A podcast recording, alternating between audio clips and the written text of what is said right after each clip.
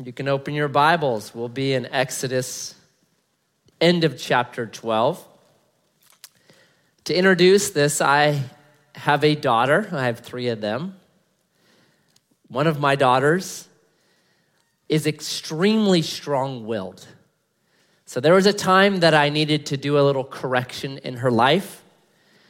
And so I sat her down and I said, Honey, you're going to be grounded. And she looked at me and she said, Good. That'll give me more time to read. And I was a little taken back by that. I'm like, Whoa. I said, Well, then I'm going to take away all your books too. She said, Good. That'll give me more time to sleep. I was like, Man. I said, Then I'm going to take away your bed. And she says, Good, I won't have to make it anymore, and my room will be clean. And I was like, Ah, you're crazy. I had to keep upping the ante with her because of her strong will. And you kind of see that in the opening chapters of Exodus. God confronts Pharaoh, who's been doing some bad stuff. And I think God confronts him in order to eventually bring about either repentance or removing, because that's what God does with sin and evil. Either you're going to repent of it or God will remove it. Those are the two options God does throughout the Bible. And what happens is God keeps having to up the ante over and over. And so there comes this moment where Pharaoh flexes. And he says this to Moses and Aaron. He says, If I see your face again, I'm going to kill you. It's like, okay. And at that point, all right, God is like, okay, we're done then. No more grace. We're done. And I've always wondered when I've read that section where Pharaoh just throws it down, puts a line in the sand.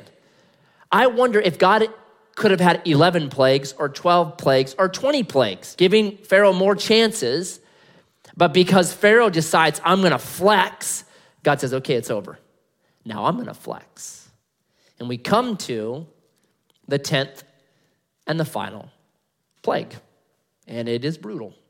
So let's look at it. Exodus chapter 12, verse 29. At midnight, Yahweh struck down all the firstborn in the land of Egypt. From the firstborn of Pharaoh who sat on his throne to the firstborn of the captives who was in the dungeon, and all the firstborn of the livestock. And Pharaoh rose up in the night, he and his servants and all the Egyptians, and there was a great cry in Egypt, for there was not a house where someone was not dead. Then he summoned Moses and Aaron by night and said, Go up out from among my people, both you and the people of Israel, and go serve Yahweh as you have said. Take your flocks and your herds as you have said, and be gone. And bless me also. The 10th plague. This is where I say God punches Pharaoh in the mouth. It's over. Knockout, KO'd. And we can look at this and it's brutal and we can object. But here's what the Bible says Psalm 115 God is in heaven and he does whatever he wants. And as humans, we can either protest against God, that's unfair, I don't like that, or you can try to understand through scripture, through revelation, what was happening. And yes, it's brutal, but remember this nine times God had offered a chance, a route of repentance, of grace to Pharaoh, even after Pharaoh had been killing his kids. I don't know if I would be that gracious or that generous. Pharaoh had been killing Israel's babies, and yet God gave him nine times. And finally, when Pharaoh decides, I'm going to flex and I'm going to kill Moses and Aaron if I ever see them again, God says, okay, we're done. And he humiliates Pharaoh because no one will stand in God's presence and boast. That's what the Bible says. You look at Job, the entire book of Job, most of it, is Job saying, I want an audience with God. And then in chapter 38, God shows up. And Job says, I despised myself. Uh oh. Isaiah, for five chapters, he's condemning everybody else. Look at all these sinners out there. And then in chapter six, God shows up. And Isaiah the prophet says, I am undone. This is tearing me apart. Literally, I'm a man of unclean lips. You have John the Baptist talking about Jesus. I'm unworthy to tie his shoes. You have Paul who says, the closer he got to God, I am the chiefest of sinners. You have a centurion who says, Oh, I'm unworthy to come into your house. You have Peter who discovers who Jesus is in Luke 5 and says, Depart from me, I'm a sinful man. What's interesting about that is God never corrects them. God never says, Oh, oh no, you're not that bad. Buck up, little camper. You're good enough, you're smart enough, and you know what? People do like you. God never corrects them. God doesn't do the self esteem track. My favorite is Isaiah 41, where Jacob's like, I'm a worm. And God's like, Yeah, Jacob, you worm. he doesn't say, Oh, but you're a little caterpillar, actually. And one day you'll crawl up and make a little cocoon and you'll be a butterfly and be beautiful. He doesn't say that. He says, Yeah, you're a worm, but I'm going to help you. No one stands in God's presence and boasts. And Pharaoh is finding that out. Pharaoh just got it. He gets owned by God, and he has to call in the two guys that he said, If I ever see your face again, I'm gonna kill you. He's gonna call them in and essentially say, You won. You won. And this is a national sin because what you see is it says Pharaoh on his throne suffered, all the way down to the prisoner who's in the prison, he suffered. Know this when there are bad leaders, the whole nation suffers. Did the USSR suffer with Stalin? Mm-hmm. With Lenin? Yep. Did the Chinese suffer with Mao? Oh, yeah. Did Cambodia suffer with Pol Pot? Right? Has the United States suffered from President? No, I'm not going to do that. Bad leaders bring bad things on countries. Pharaoh does it right here. So, what are we supposed to do as believers with that? Well, the Bible says over and over pray for your leaders. And I would say if you have not prayed for our leaders, local, state, and federal, if you have not prayed for them, you're not allowed to complain about them. You got to pray for them first because that's what we're supposed to do. So Pharaoh here gets owned, and he says this I love this. He says, Bless me. He realized at the end of this encounter with God, he realized that's where the blessings come from. I've been fighting the wrong thing, I've been serving the wrong things. That's where blessings come from. It's fascinating to me. So then, now, because of that, we get the Exodus, which this whole book is named after. Verse 33. The Egyptians were urgent with the people to send them out of the land in haste. For they said, We shall all be dead. So the people took their dough before it was leavened, their kneading bowls, being bound up in their cloaks on their shoulders. The people of Israel had done also as Moses told them, for they had asked the Egyptians for silver and gold and for clothing. And Yahweh had given the people favor in the sight of the Egyptians, so that they left, let them have what they asked. Thus they plundered the Egyptians. That's one of my favorite little statements. Israel marched out of Egypt's front door with dignity, Not like dogs with their tails between their legs, not like mud brick baking slaves who'd been under the thumb of a tyrant. They came out, front door, head held high, like a plundering army. How cool is that? In a moment, they are transformed from slaves to victors. It's awesome. Listen, if you're a believer in Jesus, no one has it better than us. No one has it better than us. Hold your head high. And when they plundered Egypt, it was actually fulfilling a promise God had made 400 plus years before to Abraham, where God had told Abraham, Hey, I'm going to give you the promised land, but your people will go into Egypt for 400 years. But when they come out, Genesis 15 14, they will have great wealth. God keeps his promises, right? The Exodus, now they're this victorious army plundering Egypt, head held high, marching out. Everything looks great. But for verse 37, and the people of Israel journeyed from Ramses to Succoth, about 600,000 men on foot, besides women and children. Verse 38 a mixed multitude also went up with them, and very much livestock, both flocks and herds. And they baked unleavened cakes of the dough that they had brought out of Egypt, for it was not leavened, because they were thrust out of Egypt and could not wait, nor had they prepared any provisions for themselves. The time that the people of Israel lived in Egypt was 430 years. At the end of 430 years, on that very day, all the hosts of Yahweh went out from the land of Egypt. It was a night of watching by Yahweh to bring them out of the land of Egypt. So, this same night is a night of watching kept to Yahweh by all the people of Israel through their generations. Man, it's really good. It's really good, really good. And then you almost get this little uh oh.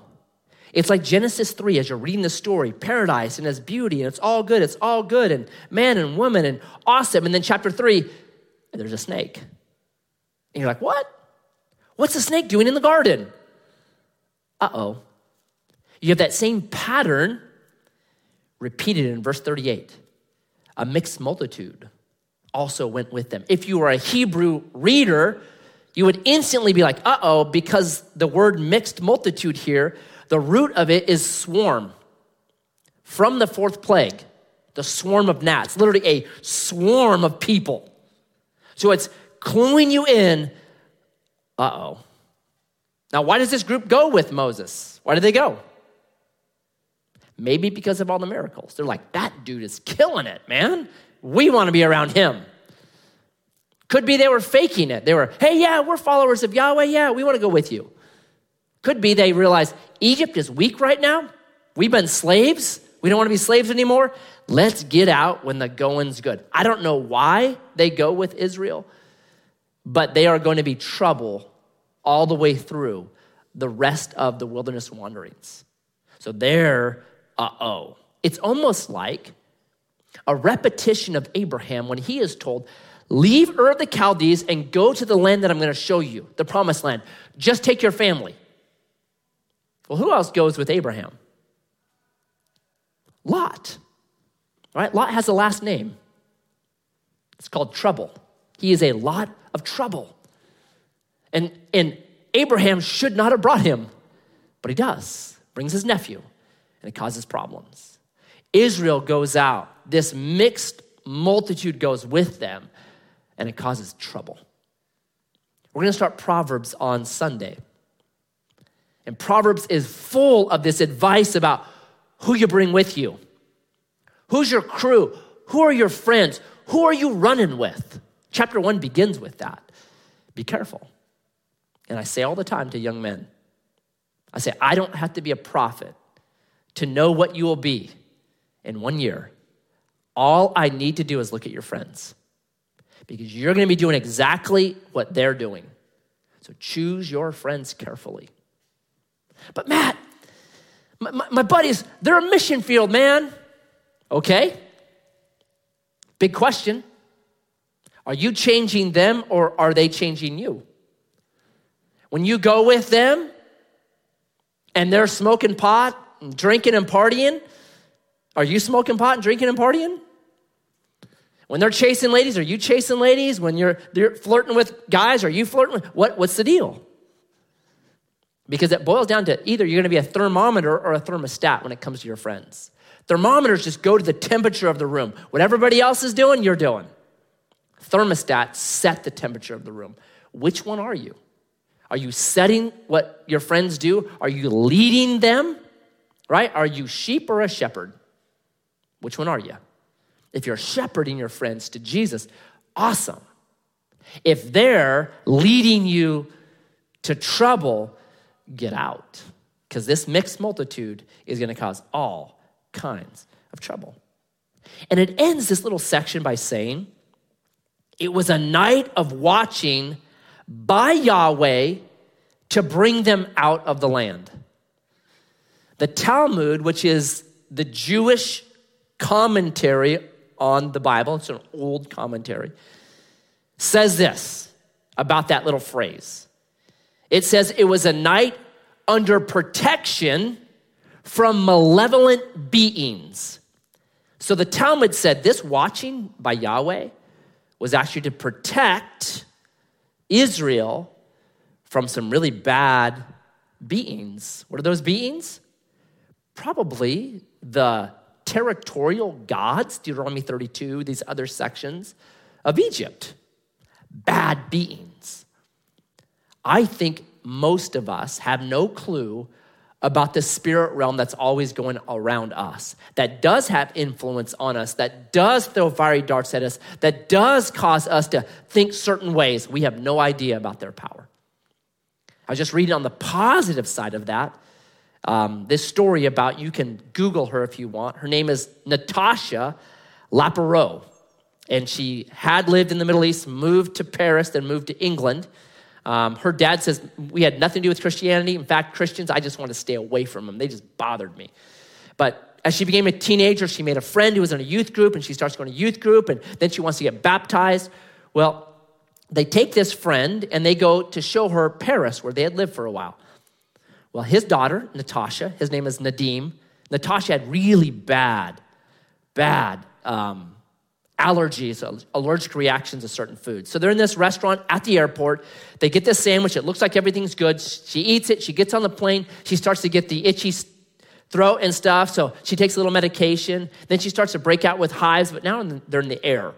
And so they give an EpiPen shot. That doesn't do it. They give her a second EpiPen shot and then shot, and then she goes into anaphylactic shock on the plane.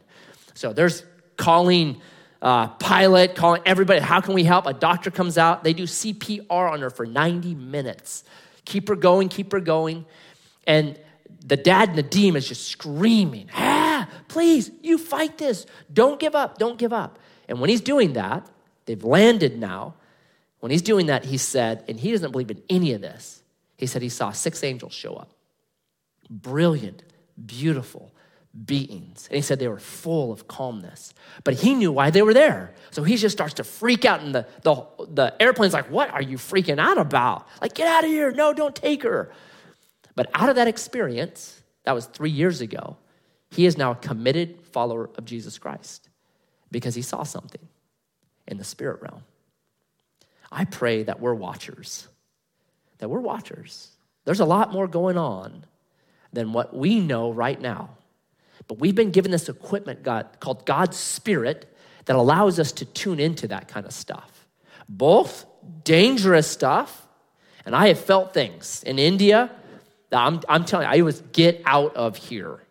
But I've also felt things that was, this is God's presence. May we be, may we be watchers like this. So now God's taking care of Pharaoh. His people are moving out. They do have this group. Look out. It's going to cause trouble. And God says this as a reminder He says there's going to be three rituals that I want you to keep. Ritual number one Passover. And Yahweh said to Moses and Aaron, This is the statute of the Passover.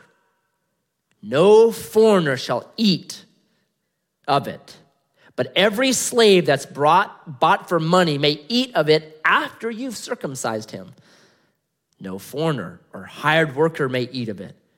It shall be eaten in one house. You shall not take any of the flesh outside the house. You shall not break any of its bones. All the congregation of Israel shall keep it. If a stranger shall sojourn with you and would keep the Passover to Yahweh, let all his males be circumcised. That's an expensive meal, man. Then he may come near and keep it. He shall be as a native of the land, but no uncircumcised person shall eat it. There shall be one law for the native and for the stranger who sojourns among you. All the people of Israel did just as Yahweh commanded Moses and Aaron. And on that very day, Yahweh brought the people of Israel out of the land of Egypt by their hosts. Passover. These three rituals Passover, the Feast of Unleavened Bread, and the consecration of the firstborn are all commemorating this one event, the Exodus. So, Passover is this the first one. When did the people of Israel get out of Egypt? Was it when they confessed all their sins? Nope. Was it when they got rid of all their idols? Nope. Was it when they memorized a bunch of scripture? Nope. Was it when they loved God with all their heart, mind, and soul?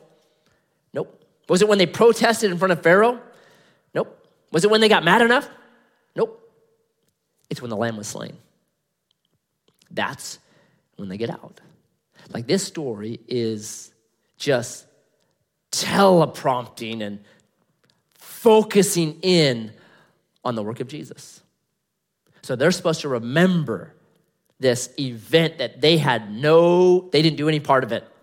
And they're supposed to get dressed up like they were going to travel and cook this meal and get together as a family, a whole household family, and celebrate it. And they're supposed to recall this God redeemed us and delivered us out of Egypt. Okay, that's, I get that, Matt. But what about all this circumcision in there? Well, circumcision marked the people as belonging to God's family so they could enjoy this thing called Passover. Okay, Matt, what about circumcision today? Well, if you read the Bible in the New Testament, there's a new mark. It's not circumcision, it's baptism. Baptism replaces the old covenant. That mark, the new mark is hey, be baptized. And I'm so glad for that. I'm so glad on Sundays I can quote Acts 2:38 and say repent and be baptized that I don't have to say repent and be circumcised because that would be super awkward. Go see Chad, repent and be circumcised. Much easier, much better. So today, mm, you don't have to be. Our mark is the mark of baptism. And so, Passover is this the first thing is remember that God is Redeemer. And when it comes to Passover, when it comes to the Exodus, when it comes to this, Moses isn't involved. He doesn't have to use his staff for something, he doesn't have to speak to something. He has no part in it. In fact, if you read chapter 12 really carefully, in verse 11, God says, It's my Passover. I'm doing this. It's super clear. A couple of times, this is my work. So the first thing that Israel's told to remember is remember Passover, that God alone has redeemed you from the house of slavery. Then, chapter 13, we get the next two. Yahweh said to Moses, Consecrate to me all the firstborn. Whatever is the first to open the womb among the people of Israel, both of man and of beast, is mine. Consecration is simple it means to set apart exclusively for God's use. We have a very similar mandate in the New Testament. So, 1 Corinthians Chapter 6, verse 19 says, You were bought for a price. Therefore, glorify God in your bodies. You belong to God now. You are owned by Him, which means this my money belongs to God, my marriage belongs to God, my kids belong to God, my truck belongs to God, my chainsaw belongs to God, right? Go on and on and on and on. And when I think about that, there's a part of me that wants to rebel and be like, ugh, I don't want to give. I don't want to serve my wife like that. I don't, I don't want to do that, right? I'm going to do my thing. What about me? What about my time? When I do that, I'm acting like Pharaoh. Because remember when Pharaoh was introduced to Yahweh? It's chapter 5, verse 2. He says this He says, Who is Yahweh that I should obey him? When I start saying, I don't want to do that, I'm being Pharaoh again. Who is Yahweh that I should obey him? What do you mean I belong to him? That's what I'm being. So, how'd this story work out for Pharaoh? Yeah, not so good. Much better is to say, I belong to God. I belong to him. He has purchased me, and I'm going to glorify him with my body. Consecration. Now, now we get number two, the Feast of Unleavened Bread. Then Moses said to the people, Remember this day in which you came out from Egypt, out of the house of slavery. For by a strong hand Yahweh brought you out of this place. No leavened bread shall be eaten. Today, in the month of Abib, you are going out. And when Yahweh brings you into the land of the Canaanites, the Hittites, the Amorites, the Hivites, and the Jebusites, which he swore to your fathers to give you, a land flowing with milk and honey, you shall keep this service in this month. Seven days you shall eat unleavened bread. On the seventh day there shall be a feast to Yahweh. Unleavened bread shall be eaten for seven days. No leavened bread shall be seen with you, and no leaven shall be seen with you in all your territory. You shall tell your son on that day, it's because of what Yahweh did for me when I came out of Egypt. And it shall be a sign on your hand as a memorial between your eyes, that the law of Yahweh may be in your mouth. For with a strong hand, Yahweh has brought you out of Egypt and you shall therefore keep this statute at its appointed time from year to year. We looked at unleavened bread, that feast last week. Here's what it's remembering Passover is God's deliverance, God's redemption. Unleavened bread is when God acts, it's fast. It's so fast, you can't wait for your bread to rise. It took 400 years for God's, God to act, but when He did, get ready. It's radical, incredible change. And I'm telling you, that's good news. Really good news. If you feel like you're in the house of slavery or the house of bondage and this thing is just getting you, Feast of Unleavened Bread. When God acts, it's instantaneous. When miracles happen, they're like that, right? So get ready. Tell your kids about this. Tell them that when God acts, you can't even wait for bread to rise. You got to pull up your robes and start running because that's how fast it happens. Keep that in the front of your mind. Well, Matt, why is that important? So, here's an illustration of it.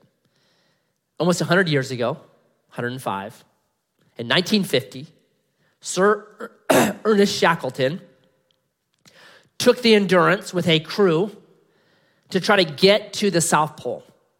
So he was going to be the first one to do it. You know the story probably. Bad things happen. He doesn't make it. They're not in the best gear, right? They don't have Gore Tex and Patagonia and North Face and gear like that.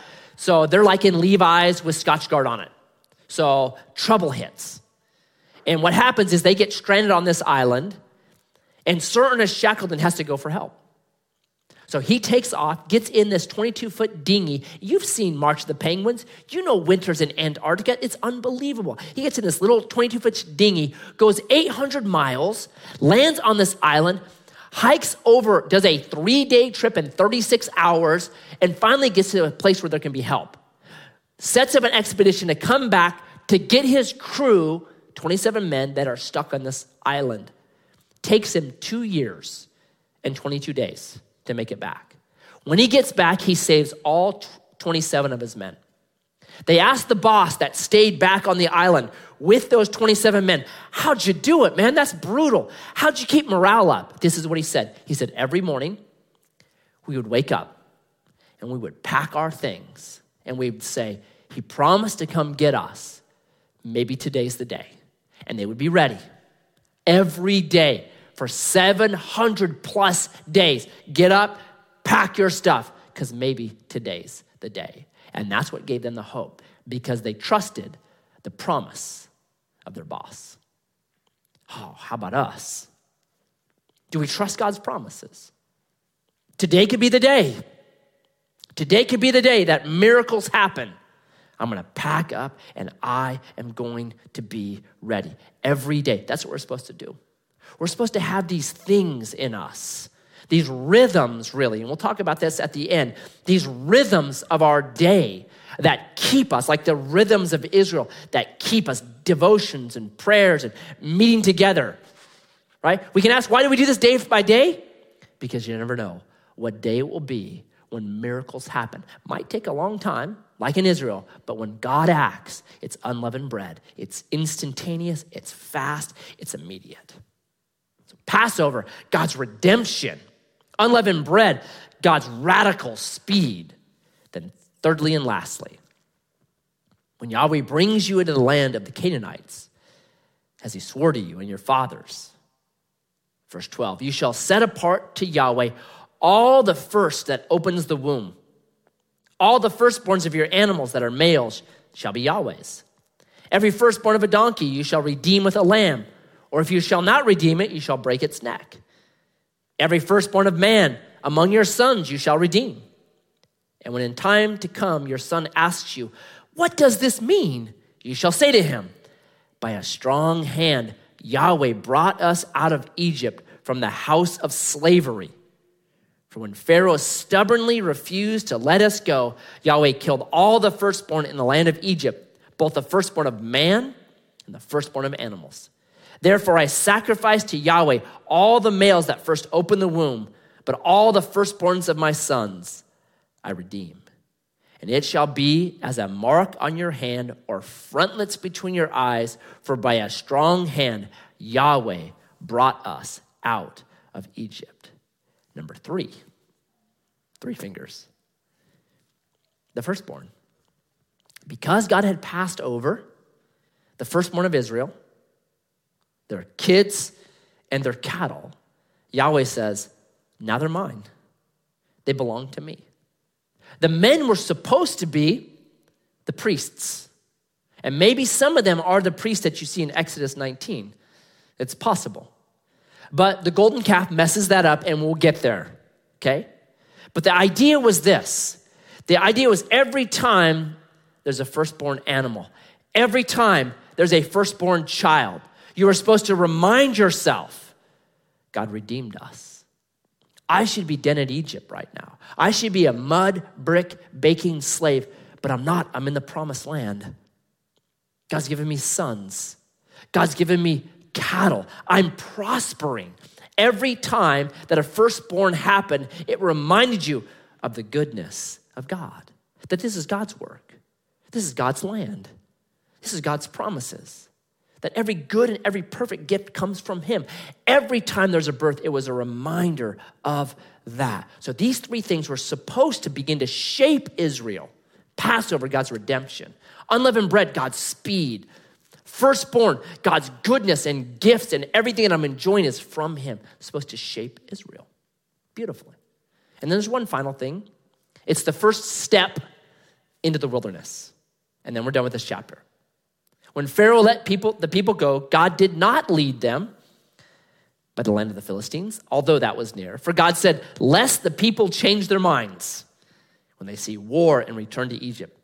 But God led the people around by the way of the wilderness toward the Red Sea. And the people of Israel went up out of the land of Egypt equipped for battle.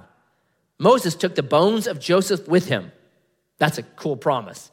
Joseph, don't leave me in Egypt. This is not my place. Don't plant me there. Take me home. For Joseph had made them swear solemnly, God will surely visit you and shall carry you shall carry up my bones with you from here. And they moved on from Succoth and encamped at Etham on the edge of the wilderness. And Yahweh went before them by day in a pillar of a cloud to lead them along the way, and by night in a pillar of fire to give them light, that they might travel by day and by night.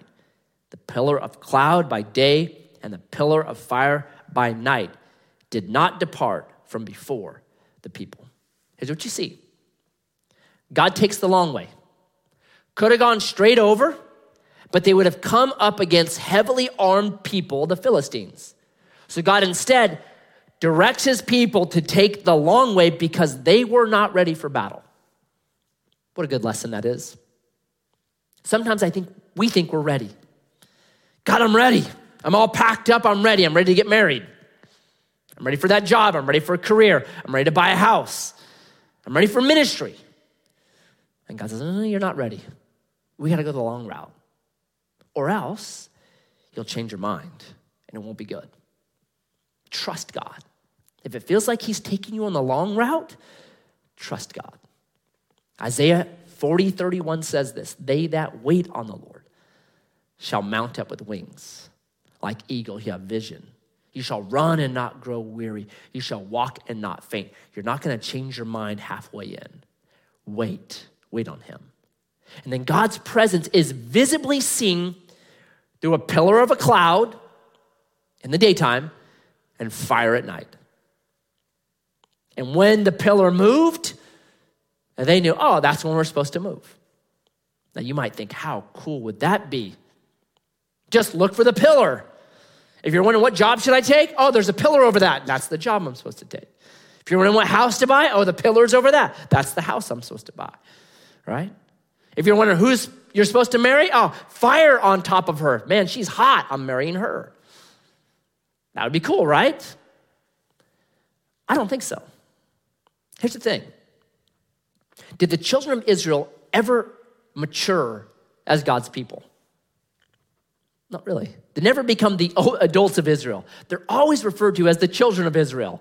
And if you read the stories, you should, book of Numbers especially, you notice they kind of act childish. Because I think the way that you actually grow up is when you don't have maybe a pillar of fire and when you don't have the cloud, where it takes faith. It'd be like this if my daughter, my 19 year old daughter, kept coming to me and she'd be like, Hey, everyone's playing outside, Dad. Can I go outside and play? What would I say to her? Sweetie, you don't have to ask me that anymore. Like, grow up. That's where we're supposed to be. We're supposed to mature in our faith. We're supposed to be shaped by God's word, the wisdom of God's word, that we become a kind of people that the natural way that we begin to respond to things is godly. That it's not like, should I do this or should I do that? It's, I know what I'm supposed to do because I've been in scripture, because I'm being shaped by God's Spirit. I've become a different kind of person. I'm maturing and I know exactly what I'm supposed to do. That's even better. So let me end on this. You have these three things it's a week long party, and the firstborn being consecrated to God. And they're supposed to repeat these things all the time as reminders. High churches, the, the Anglicans, whoever, high churches still have these calendars that are shaped by events. And we can, as you know, non denominational people, be like, why do they do that? That's silly. I don't think it's silly, actually. I think it's biblical. You see a lot of it in the Old Testament and that God had these periodic reminders of what He had do- done. Because if you don't have them, you'll just skate through them. Like it's good to stop and think about God's redemption and God's miracles and what He can do in a moment, and think about all the gifts that it's good to have those markers, right? And here's why. Here's why I think we need stuff like that ritual, rhythm. I'll call it rhythm because that sounds better. It's like this Um, a number of years ago, my son and I were hiking the Pacific Crest Trail, and we were going between 15 and 20 miles a day. And in the morning, we'd eat breakfast and we'd pack all up. And I would look at Elijah and I would say this to him I'd say, Buddy, how many miles are we gonna go before we take our first break? And we'd make the decision right then and there. Well, let's go five miles. That was a good, solid push if we could go five miles. And then we'd start hiking. And typically I'd be in the back with him. And pretty soon a mile would go by and two miles would go by. And Elijah would be like, hey, can we take a break now? I'd say, no, buddy, remember? Remember back at camp, we said we were going to go five miles before we took a break. Let's keep going. And so three and a half miles a day. Can we take a break now? No. Remember we said we'd go five. Have, but I'm getting tired. Right, but we said five miles. Right? Let's do five miles. Let's do five miles. So one morning Elijah's like, "Why do we do this, Dad?" I said, "Here's why we do this. We make we set our goal in the morning when we're strong, so that when we get weak, it will carry us on." And I still believe that to this day. You set these things in your life in place when you're strong, because there's gonna come a moment of weakness. There's gonna come a moment of temptation.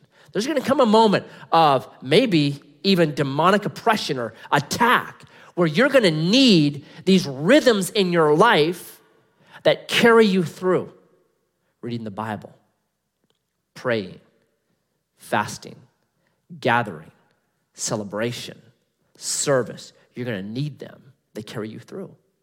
And I think if you look at Israel, Israel, the only group of people that maintained their national identity without land for 2,000 years, a miracle.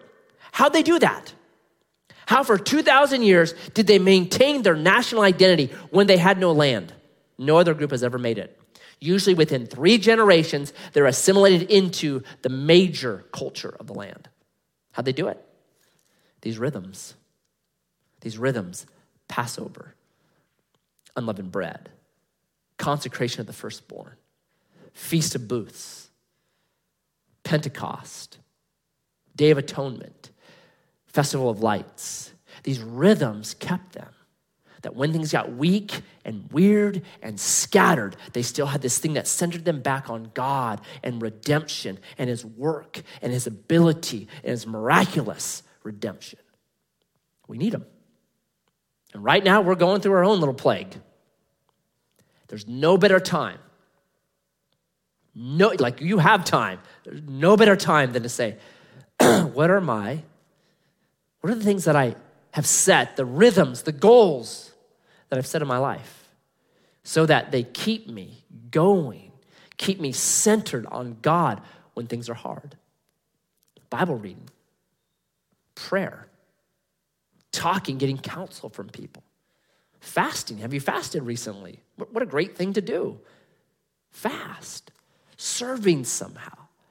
These are the things, these commemorations, these remembrances, these rhythms that keep us strong that keep us healthy. I pray you're putting them in. So, Jesus, today, we're so thankful that we have the story of Exodus as a reminder of who you are. That you will be grace, gracious and gracious and gracious, but eventually your justice comes. And we should be people that love your justice because we don't have to worry about getting back at people. We don't have to worry about vengeance. You say vengeance is yours, we can just give it to you and we can love people. May we have in our own lives our own Passovers, our own unleavened breads, our own consecrations of the firstborn. Are thankful for communion, which is one of them, Bible reading and prayer, Lord, would you lead each of us in how we're supposed to rhythm our lives in ways that help us walk well with you, that grow us into maturity, that keep us strong when life gets hard. So guide us as your people. And we ask this in your name. Amen. Amen.